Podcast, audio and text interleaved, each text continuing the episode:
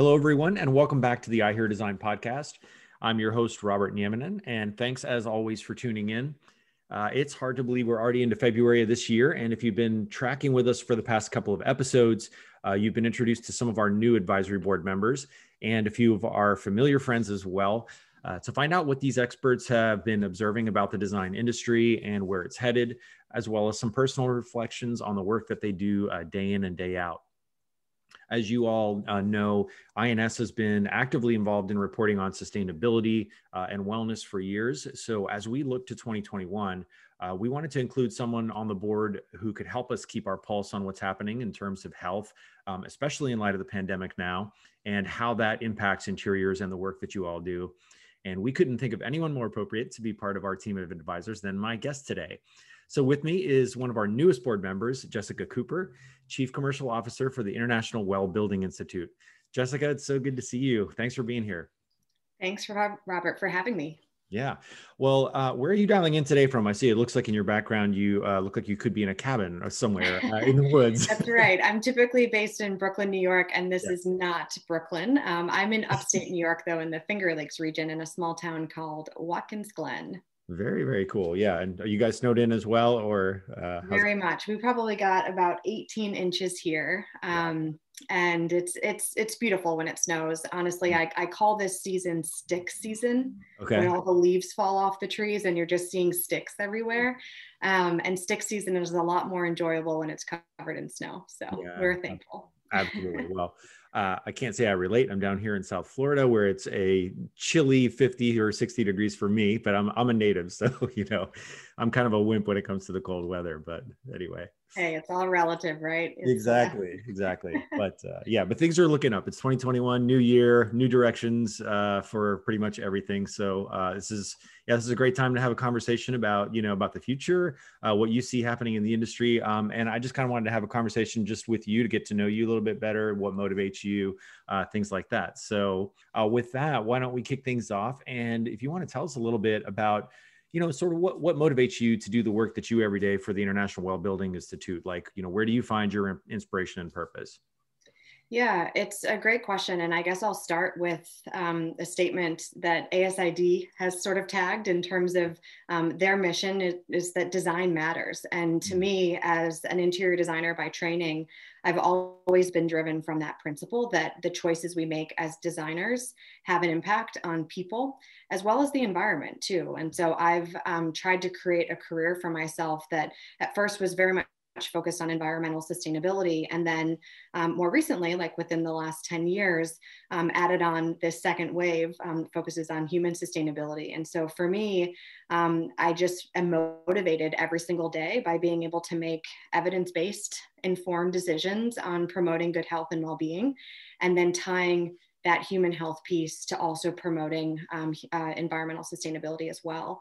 So, you know, I think key to that is being empowered with research and evidence, right? It's one thing to have good intentions, but to be able to back up those good intentions with the research and evidence that almost makes um, the conversation, you realize it's a must have, not a nice to have. And I think that can be really empowering. Um, certainly for me as a designer, but for all of us at IWBI in the way that we guide clients to making better choices. Um, and then beyond that, you know, working at IWBI, I really get to impact change at scale mm. and preventatively too, right? I mean, we're about promoting health and enabling people to thrive. Um, so our goal is to position people for success and avoid challenges wherever possible. Um, you know, and and being able to do that across whole organizations or across thousands of clients around the world, that ability to impact change at scale feels really um, you know, humbling, but also really, really important. Yeah, absolutely. I've thought for years here, you know, as as the sustainability movement has become, you know, so much more mainstream that um, you know, now this is this focus on health and wellness just seems to be like the next logical progression in that movement, um, where we have always talked about, you know, the the the triple bottom line of people, planet, profit, you know, and it seems like we're finally getting to that people component where where there's so much focus on on how you know buildings and, and interiors um, can impact occupant health. How would you describe your design philosophy, and who are some of the people like mentors or colleagues that have kind of helped shape that along the way? Yeah. Um, I think fundamentally, my design philosophy comes down to a very simple fact, which is the realization that our choices matter mm-hmm. And we can decide to make good choices or not so good choices. And so, I guess to sum it up, our choices matter. So, let's make good choices. And actually, this came from, um, I guess you could call it a, a mentor or um, a shining light in, in my college days, my final year of college. Um, we only had one sustainability course to take at the time. Um, it wasn't as prevalent as it is today. And um, it was a sustainable design course, but the first assignment was to read the book Ishmael by Daniel Quinn. And as I read that book, light bulbs just went off for me of like, we have as humans a real impact on environment on the environment but also on the health and well-being of one another mm-hmm. and i realized as i was about to graduate from school that my responsibility was going to be to make choices on behalf of my clients and if I learned more about sustainable design practices and now about healthy design practices, that I could make better choices. And so I think it was that initial light bulb moment that made me say, like, our choices matter and we should make good choices. Um, so I work hard every day to just make a positive difference in people's lives and for future generations as well. And I firmly believe that taking as holistic an approach as possible is obviously the way to have the greatest value or the greatest impact on an individual's life and I mean, we could get into the technicalities of the well building standard, but you know, we promote a, a, very holistic perspective on health and the ways in which you can um, support health. But I also really believe that even making a little difference can go a long way. Mm-hmm. Um, and I think that's especially relevant now with COVID, you know, just taking a couple of steps forward from a risk prevention standpoint or a health and safety standpoint. And in the future, as we go back into our workplaces, um, doing a little bit to promote mental health through design or through policies, that that can make a huge difference overall. Um, and then I guess I'll say one other sort of tagline I live by, which is if you can, you must. Um, and that actually came from a, a, late yoga teacher of mine. Um, and he used to always say that in practice that, you know, you are here by choice, but not always will you be in difficult situations by choice. Mm. But if you're there and you can make a positive, positive difference, you must. And to me, that sort of keeps me going. Like I have tools and I should use them to make a positive impact. So. Yeah, absolutely. That's a great imperative. It's kind of like that, you know, the think global, act local, you know, just make those choices absolutely. like you were saying, you know, and that little bit will eventually add up to a lot when everybody kind of does that collectively. But um, so thinking about, you know, the year ahead into 2021, um, what are some things right now that you are kind of excited about, like opportunities, um, you know, just, just any kind of, uh, you know, forward thinking, what are some bright lights that you see on the horizon?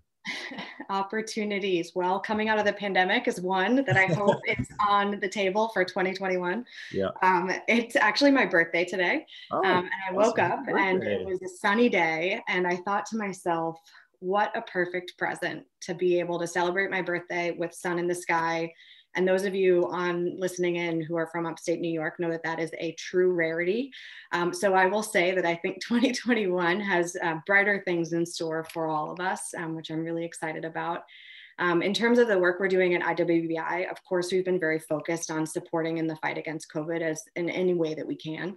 Mm-hmm. Um, and we've done a number of things to do that. But um, looking forward in 2021, we'll continue to support our clients in that way. But we've also got a couple of new things on the radar that are, that are really exciting. Um, so, number one, um, we are looking at branching outside of the health safety issues we've been focused on for the last 12 months and thinking about things like um, equity and diversity and inclusion. So we'll be standing up a health equity advisory this year, which is super exciting. Um, we've also got some fun stuff on our radar related to homes and promoting healthier homes. So I'm, I'm looking forward to that. Um, and in general, I think um, as we come out of the pandemic and have to worry uh, less about the risks of infectious diseases, we can get back to other really important topics like mental health, like I said, equity, um, but also meeting some of the higher performance standards in, in air quality and lighting. Um, and then thinking about enterprise scale change. I mean, if there's one thing that the past year has taught us, it's that um, organizations have a role to play in protecting human health and well being. And I hope that that realization stays within the mentality of the way leaders are leading today and that they take the health safety commitment they've made over the last 12 months and extend that to other broader um, and more widely sort of universal health issues.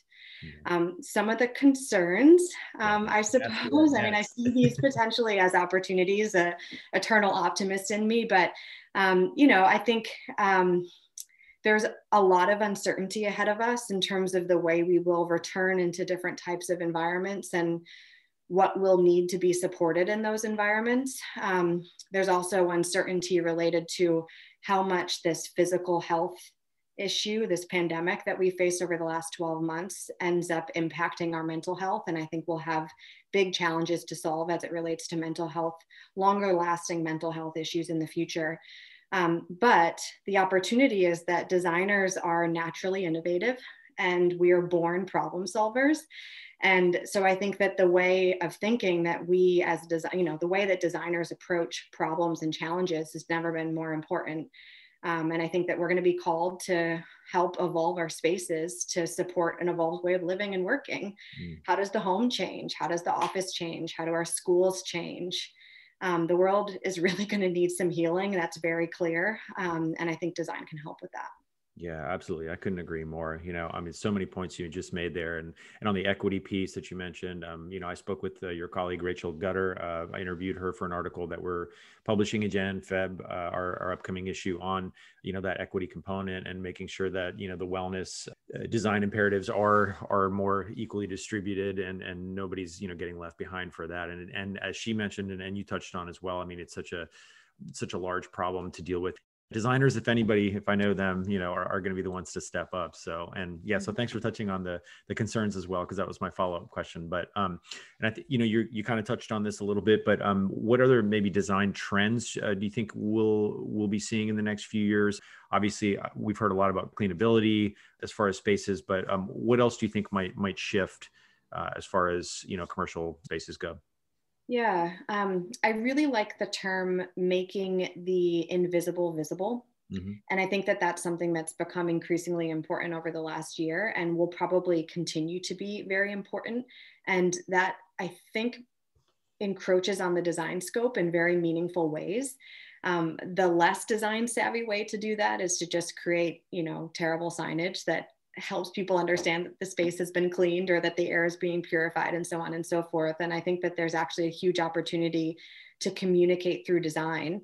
Um, the, the great strategies that are being in, put into place to protect health safety issues. So that could be, you know, better designed signage, for example, um, but also could be, um, you know, environmental nudges that help make the healthier choice the easier choice, whether that has to do with health safety issues and protecting the spread of infectious diseases or, or broader health opportunities. Mm. Um, I also think that there's going to continue to need to be um, fle- more flexibility um, and the ability to make spaces more adaptable in the future. I mean, it's interesting. I think the most common way to think about why we might need to return to work is to collaborate, engage, and innovate. Um, mm-hmm. But I also think there's going to be a huge need for certain people to get back into the workplace to focus. Not every home is conducive to focused work, and the workplace is going to continue to need to evolve to respond to different types of tasks. Um, and then different ways people need to use those spaces. Um, throughout the day. And then finally, I really do believe that health is going to continue to be at the forefront. Um, I, I think it's going to be difficult to ignore the role that you know places and spaces, but also organizations play in promoting human health. And I hope that, um, like I said, the commitment that we've seen to help protect against health health safety issues in light of COVID will expand um, to think more broadly: mental health, equity, you know, good lighting quality, better acoustics, uh, biophilia, and so on and so forth. Yeah, yeah, absolutely.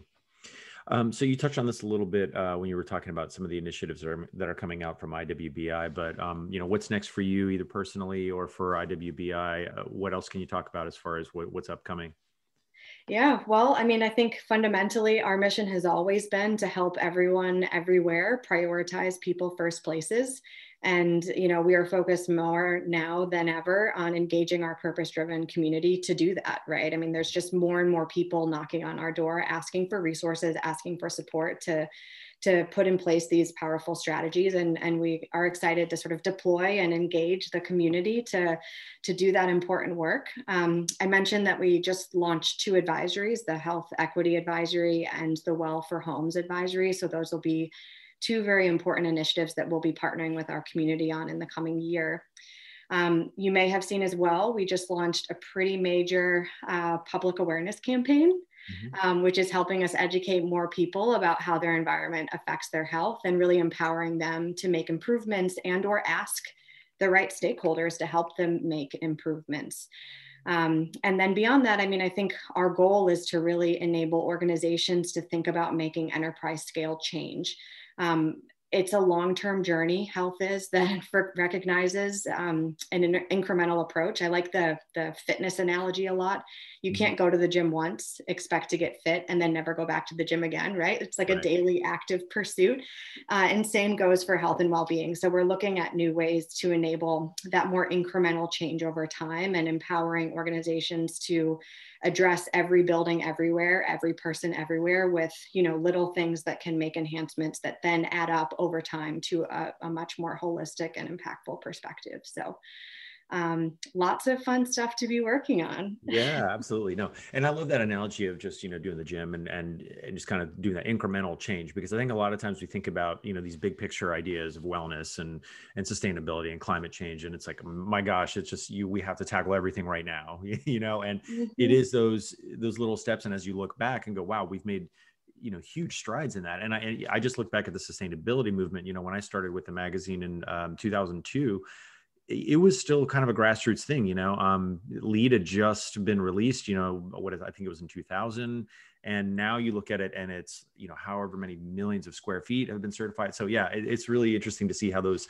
just those little things begin to add up, and and yeah, I think you know down the line here we will see massive change uh, as far as getting health and wellness uh, in in the built environment just at a much larger scale as you mentioned so. I agree and i think it's going to be you know a few years from now we'll look back and say how are we not doing you know how are we not doing this? Right, um, right, but it will take time and, and i agree it is it's the small things that add up over time so yeah, yeah, absolutely.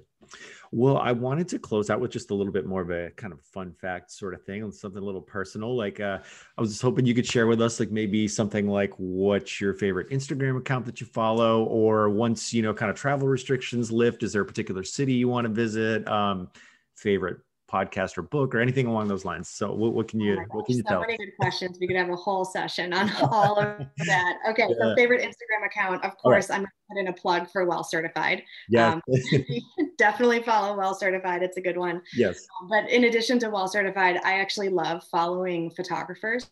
Yeah and basically outdoor adventurists and just seeing where they are, what they're capturing. And it, I just find it incredibly beautiful and inspiring. Also, sometimes funny. Um, yesterday, I was scrolling through my account and saw um, one of the outdoor adventurists in his car with his alpacas. And, you know, he's sitting in the front seat just smiling like a normal human. And then you've got the alpaca in the back, like with a huge grin, furry face. And I was like, that's exactly what I needed today. So, right. you know, things like that. But it also does help me dream about where I would go next. And I guess to answer that, that other question, um, I was I was meant to take a honeymoon um, mm. Last fall, so it was sort of a delayed honeymoon from our wedding, and we were planning to go to the Mediterranean, and oh, we yeah. put that on hold, of course. So I mm-hmm. think that that'll probably be our next big trip once once it's safe to travel and move around the world again. Very nice. Yeah, I've always wanted to go to the Mediterranean as well. So hopefully things will open up soon. Um, anyway, well, Jessica, thank you so much for sharing uh, your insights as well as some of your personal thoughts. It's been really interesting just speaking with you. And thank you again for being part of our advisory board. Uh, we love having you. Absolutely. Thank you. Well, for our listeners, thanks so much for tuning in and listening into our conversation. Uh, you can learn more about some of our uh, new board members by checking us out on our Instagram account as well, where we'll be posting a few of the Q and A's with them. Uh, you can follow us at the handle at I and S Design. Uh, that's it for today's episode, friends. And as always, be well, everyone.